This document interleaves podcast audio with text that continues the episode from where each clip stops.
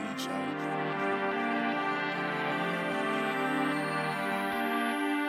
you got it. Girl, you got it. Girl, you got it. Girl, you got it. Wow. Girl, you got it. Girl, you got it. Girl, you got it. Girl, you got it. Wow. All right. So happy hump day and welcome back to the Urban Girl Corporate World Podcast. I'm your dopest hostess with the mostest, Nicole, and I am so thrilled that you chose to get over the hump this week with me.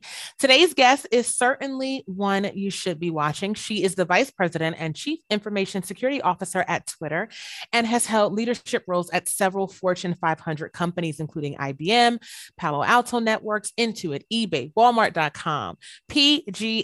Rinki Sethi, welcome to the show. Thanks for having me, Nicole. So excited to be here. Man, I'm excited to have you. So to give a bit of context or background, Rinki and I are both members of a group that I like to call the hashtag Forte Force. We are a circle of women executives in cybersecurity. And as I just began to learn more about Rinki and interact and engage with her, and just learn about her accomplishments, I was so impressed. And I just knew I had to have her on the show. So really excited to have you here. Definitely want to dive into your work, your experience, your journey. But first things first, Rinki, how much fun are you having heading up information security at Twitter? It's an amazing role. You know, being in the center, I joined Twitter about a year ago, and when Twitter was in a stressful state and the center of the conversation of everything that was happening. But Twitter's a really cool company and they lead the way in so many, like just aside from tech, just how they approached the remote work and everything they do, they're leading the way and kind of paving the path for other companies out there and leading security and helping make sure that the conversation layer of the internet is secured is definitely a fun job and with a really cool company. So I'm loving it. Yeah, I can imagine. I remember to the point you just made about Twitter leading the way. I remember when it was announced very early, likely before any other company did, that they were going to do a significant amount of transition of work from home. And I thought that was pretty impressive. It was amazing. I mean, they've started the decentralization prior to COVID, right? So they already had launched that. And then COVID happened, which just helped accelerate that and has shown kind of in I would say in pounds and pounds that it's worked really well. And so we're continuing to focus on that. And it's helped a lot with our diversity initiatives and how we bring in kind of different ways of doing things for the company. Yeah, I love that. I think there was a meme that I saw that said, what was your digital transformation enabler? And everybody said the pandemic. So right on target. Thinking about, I know I talked a little bit about your career journey, very, very high level. And I do want to dig into that more. What inspired you to take this role?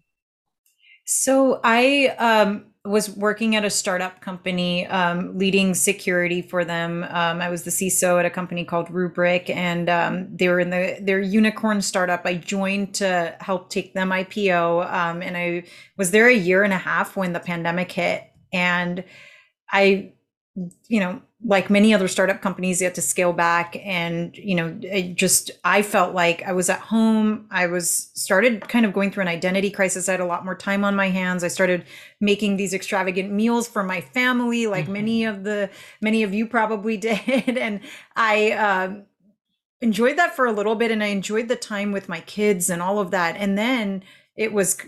I got to a point where I'm like, I don't actually like cooking that much, and unless it's for fun, not on a day-to-day basis. And I got to a point where I was like, what am I doing with my life? And without a job where I was meeting after meeting and traveling and all these things, who am I as a person? And what impact am I making to the world? And I got a little depressed, and I started feeling like I need to make a change. I need to do something where I'm making bigger impact. And Twitter reached out and said, hey, we're looking for a CISO and we'd love to talk to you. And so the rest is history. And I feel like I found a role again where I can make impact beyond just the day-to-day of a CISO, but like make impact broader than that, use the Twitter platform to do some good. And I'm busy like you can't imagine, and I love it, and I love the impact that I'm able to make in this role. And so that's kind of what I was looking for, and that's what inspired me. And of course, being in the Bay Area, born and raised, Twitter's been an amazing company to watch. And so to be at a company where I really respected the values, and to go and help take security forward was just kind of like a match made in heaven for me. And I'm super grateful that I get to be a part of the Twitter journey. I think a lot of us started thinking differently about work, family, habits, impact. I know for me, a lot of it with the pandemic shifted to, you know, like what's really important, right? Like, how am I spending my time? Who am I really impacting somebody's life? Is the work that I'm doing important? And I think you stated it perfectly, you know, really being able to take a step back and be honest and real with yourself. It's challenging, right? Especially like when you're moving fast and you're traveling all over the place and you know, doing all these great things, but it's just like, is that what I really want? So I love the fact that you could incorporate more of like your mission statement, your purpose into what you do every day. And I can only imagine that has to be amazingly rewarding. So kudos to you for that, because I think a lot of us are still trying to get there. Now, you mentioned that you had been a CISO at a smaller company, a startup. Talk to me about your journey to CISO. Yeah, it's been a really, I guess nobody has a straight path to CISO. We all have our interesting ways. But for me, I started off as a security engineer. I got into security right out of college, which I know people don't hear very often because a lot of people started in IT and security wasn't even a carved out career path. But I graduated from college and I was recruited into a utility company to be an engineer in their information protection team, as they called it back then. And so that's where I started my career. I learned everything through reading and getting certifications and learning from peers. I shifted roles pretty quick from there to go and take from a security analyst role at a utility company to taking on a security engineering role at Walmart.com. One of my peers ended up teaching me everything I pretty much learned as a security engineer while I was at Walmart.com. I still today wonder why he took me under his wings and mentored me in that way, but he did. And I learned everything in that role. I also found my passion in security while I was there, which was around because I was a computer science graduate by trade, I really related with developers and how do you change the hearts and minds of developers to care about security and build security early on. And security culture change became a passion of mine. And so I took on a role at eBay to drive security culture change. My career grew there. I was the chief of staff for the security organization. I went from then eBay to Intuit, took on a role completely different to lead product security and a transformation that Intuit was going through at the time to move data and move their entire company pretty much into public cloud. So you'd think about software like TurboTax and Mint and all these companies moving to cloud. And so I had to lead the product security transformation through that. And it was really there that I felt like, you know what, I really want to continue in security leadership roles and broaden my experience. So I went from then Intuit to Palo Alto Networks to take on a different role leading security operations. And then from Palo Alto Networks, I went to IBM, led enterprise security for a really short stint. And that's when Rubrik came along and said, hey, we're looking for a CISO and we'd love to bring you on board. And I was ready and I felt that it was a great company to take the first CISO role for. So that's kind of my journey. I've jumped all over the place in various different security roles and then took on the CISO role just a few years ago. I love how you mentioned shifting security culture. That is such an underpinning of how successful an organization is going to be when it comes to security. Like getting leadership buy-in, obviously important. I also appreciate that you talked about, you know, being able to change the hearts and minds of developers. That is so key. I actually, earlier this year, hired a former software engineer to sit on my team as an information security manager. And I am learning so much from him because he speaks the language of the developers. Sometimes I'll come up with things that I think are great solutions, great things to do. And he's like, they're going to hate that. We cannot do that. So being able to have that, speak that language is so valuable and probably a piece that we all missed. What were some of the strategies that you used to kind of shift the perspective of security for developers? Yeah, one of the things that I realized with developers early on is you have to understand how they work. You can't come in from a security mindset and think about all the holes that that developers may create through not having the right training. So I remember early when there wasn't that many tools and stuff, I remember training them on the OWASP Top 10 and their eyes would just glaze over, like, here's another training. But what has worked is when you bring in, I've noticed this in any group of people or any group of employees, whether that's finance or marketing, you have to bring things that affect them and where they can actually see that this is the impact of my role and how it could impact customers from a security perspective. So what I've always loved doing is you have to bring the right data to the right people at the right time to change their hearts and minds. And with developers, something that has worked is when you can bring an application that they've helped develop or a piece of code that they've written, and you can show that you attacked it and found issues with it and the downstream impact it would then have on the user, that it would have on the company, that has changed minds. And so showing them, and it's like, whoa, that's actually something I helped contribute to, showing them that is just goes miles and miles. And having done that, and then also having them part of hackathons or CTFs and things like that, where you showcase that, hey, this is how a hacker thinks.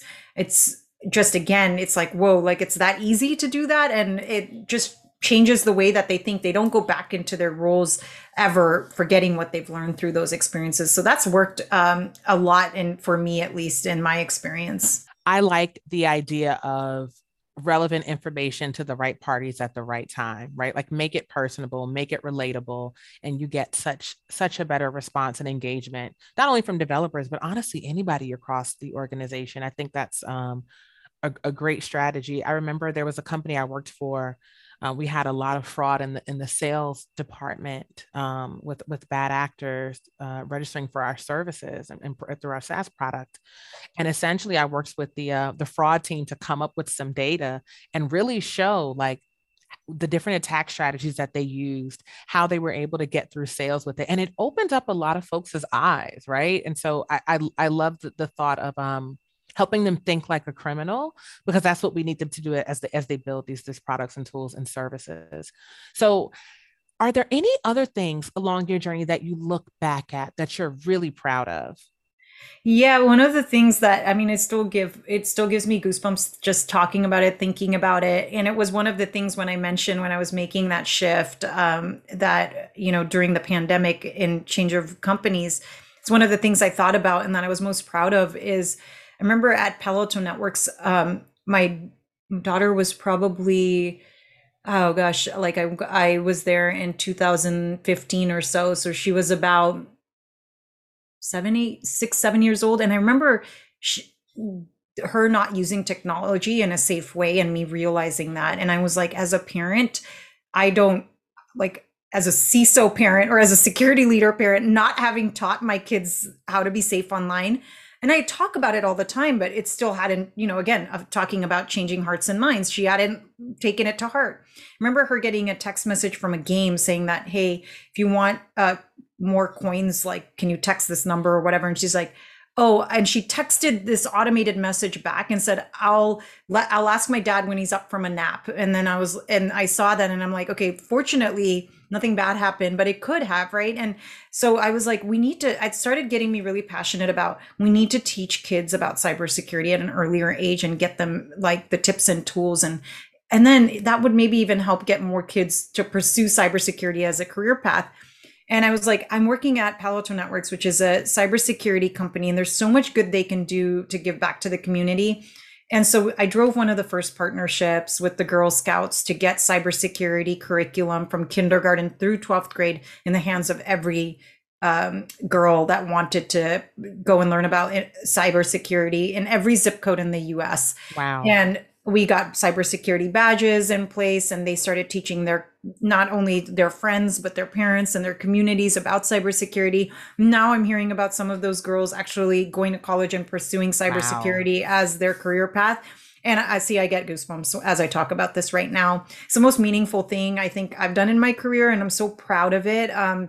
And not only did we get to build the partnership, but I actually got to build some of the curriculum that the girls are now learning from. And so it was just such an exciting, impactful thing. And I feel like doing things like that is why I do this job. And so that to me is the moment I'm most proud of. And I hope I get to do more things like that. That's fantastic. I have two nieces, one who's almost a year old and one who's 10. And the one who's 10, she's always had an interest in technology. She has all the tools and tablets. She spends all day playing Roblox. I mean, like, she's really into it. And we just got her report card, and her grades in science and math were phenomenal. And so when I'm hearing you talk about, you know, getting these young girls involved so early, right? It makes me think about my own niece, and representation is so important, and to be able to connect, you know, her experience so young, and then hear about how it's manifested into career choices and education choices for girls. I can see why you're really proud of that. I think that's fantastic. Hell, I'm proud to know you, knowing that you did that. Now, I know your journey has also probably been filled with some challenges. Can you talk to me about, you know, some challenges that you overcame and what helped you, you know, cross that bridge? One of the earliest challenges, and there's been so many along the way, Nicole, but I remember one of the earliest challenges I had was I've been used to being kind of one of the only women in a team, and I never am the only girl in a class, in the tech classes and comp sci classes. And I never really thought about it. And even the way I was raised completely equal to, like, the world's my, you know, oyster, and I can go and do whatever I want. There, never thought about the barriers or thinking about myself as a girl versus a boy until I had my first child. And that was when I was, you know, still a security engineer. And I remember I was like, oh, I'm just going to take the 6 weeks of maternity leave and go right back to work. And so that's what I applied for, and that's what I decided to do. And 6 weeks passed by just like that. And then I remember I felt like I needed a couple more weeks. I just wasn't recovered, and I wasn't ready. I remember my boss telling me, no, you can't have the couple more weeks. You need to come back to work. And I came back to work, and I remember that, you know, I tried my best, and I was a high performer. I did good work. But I was struggling because it was a round trip 80-mile drive for me. And at the time there were no nursing rooms. And so I remember I'd have to go into like a closet, pump, come back. Sometimes in that closet, somebody was taking a meeting in there. I had to kick them out, go and use it. And it was just like not an ideal situation.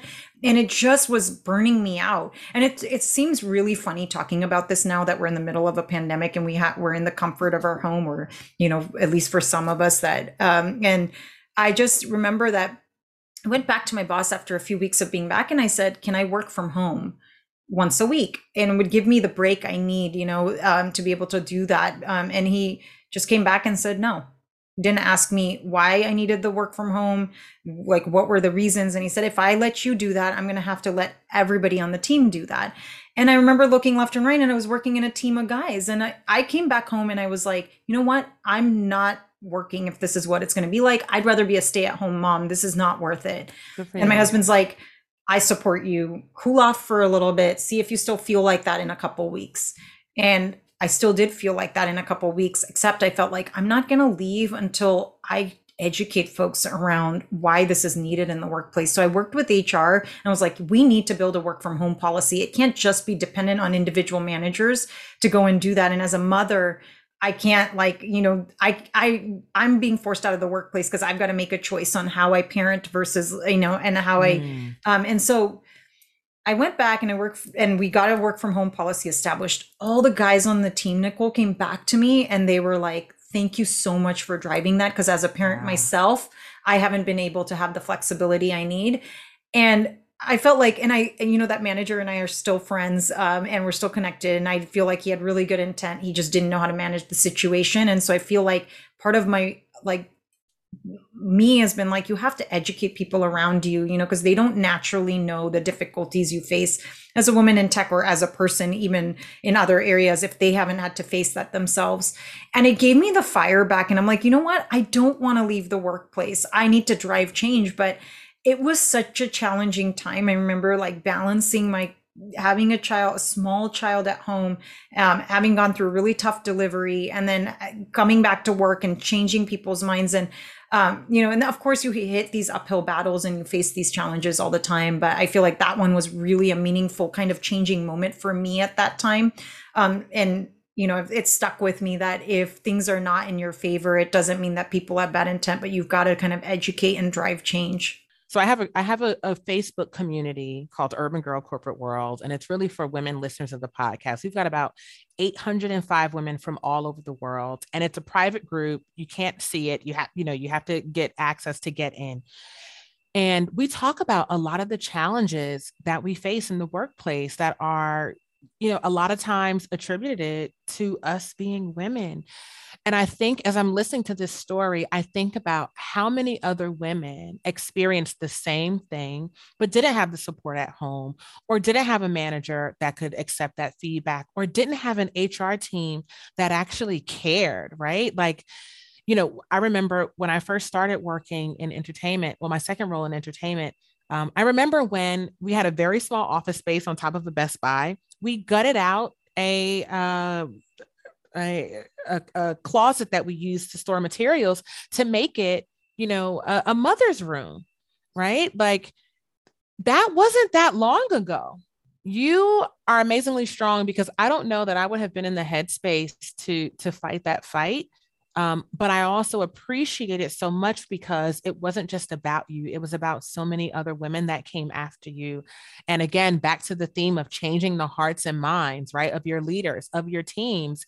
And that probably made them more sensitive to challenges that their own partners were facing at home, having children, right? So is that your leadership style? Like, tell me about your leadership style, because you have this secret sauce of shifting, the compass for people. Is that your thing? Is that your specialty?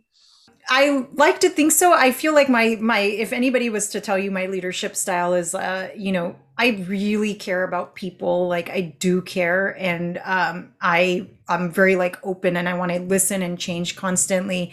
The biggest thing I have is I'm very direct, right? And I do assume good intent. And I feel like that's gotten me far, that being direct, asking for what you want, being direct with feedback, as long as your intent in your heart is good, I think that it goes a long way, and people respect that, even though it may hurt and leave scars in the short term. And I've had to learn to soften my style along the way. But I think those things are my leadership style, that I love to drive change. When I don't get the chance to, I get bored. And so I have to have something I'm working towards. I love being direct. I love assuming good intent, and how can we change things for the better along the way? Yeah, that's awesome. That's awesome. You should always, all of us should aspire to leave things better than how we found them. So to tie it all together, leadership and then back into information security, there's this conversation that seems to be trending lately about the different types of CISOs, right? But if you just think overall, and we can attack this from maybe a CISO perspective, or maybe a general leadership perspective, or maybe a women in leadership perspective, whichever way you prefer, what are some of the key strengths that you would aspire women leaders or women in tech leaders to build? And what are some of those things that have worked really well for you? Yeah, I think I'll give a couple different takes on this one. I think for women leaders specifically, we're still, especially in the security space, there's still very few of us.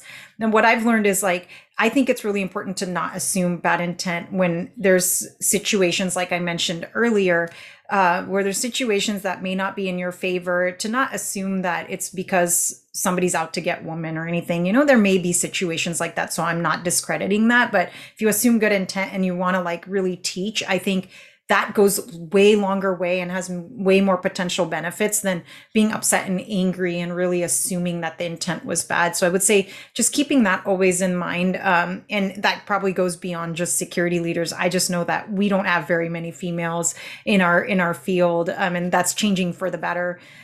In general, I would say that, one of the things I know I had to shift from being a technology, very technical, to being then in a leadership position as a CISO.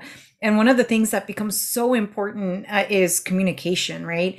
And building relationships, ensuring that people know that you understand the business really well, that it's not just about this technical security issue you need to go fix, but that you understand what the business goals are. You are communicating with your stakeholders, other leaders, making them champions of security as well. And then you're communicating risks really effectively and how they tie back to business decisions.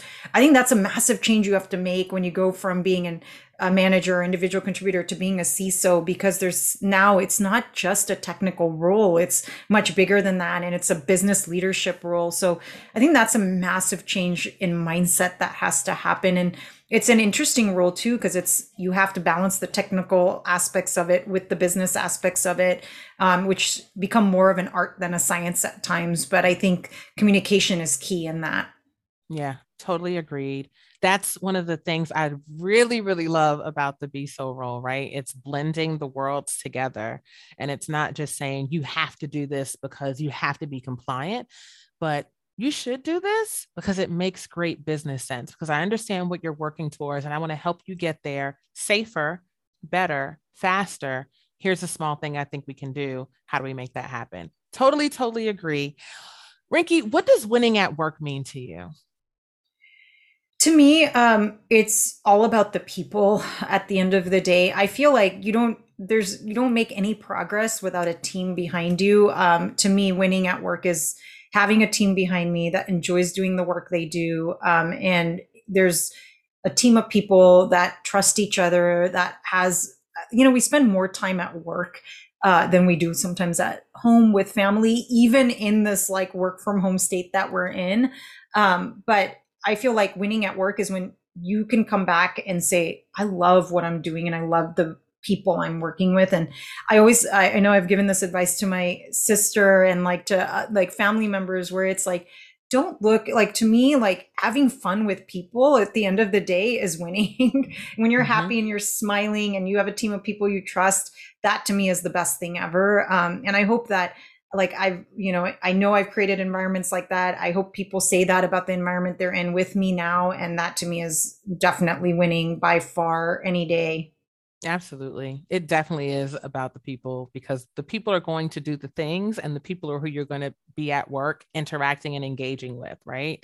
If you have happy, passionate people, it makes a world of a difference. I know meeting Joe on your team, he's like amazing. And he is like so passionate and engaged.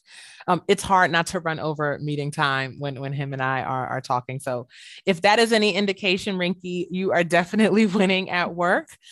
Speaking of winning, I understand that you won the 2014 Executive Women's Forum Woman of Influence Award in the One to Watch category, which is amazing, and many other awards, but I called that one out because I'm nominated for the same award this year. Oh my gosh, congratulations. Yes. That's amazing. I hope you win. I'm rooting for you.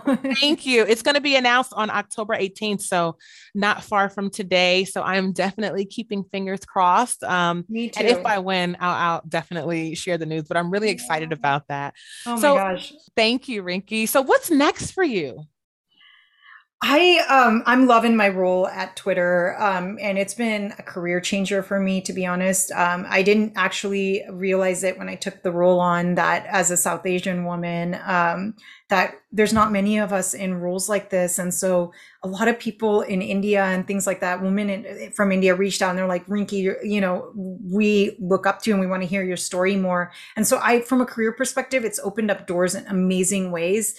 I don't know, like, what do you do after being the CISO at Twitter? Like, I don't know. And so next for me could be running my own company. I've always dreamt about that building a security product company. You know, I would love to do that one day.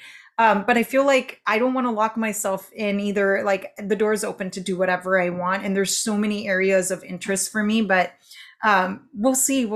Maybe having my own company at some point down the future, maybe something I go and do. Yeah. Well, I think the possibilities are endless.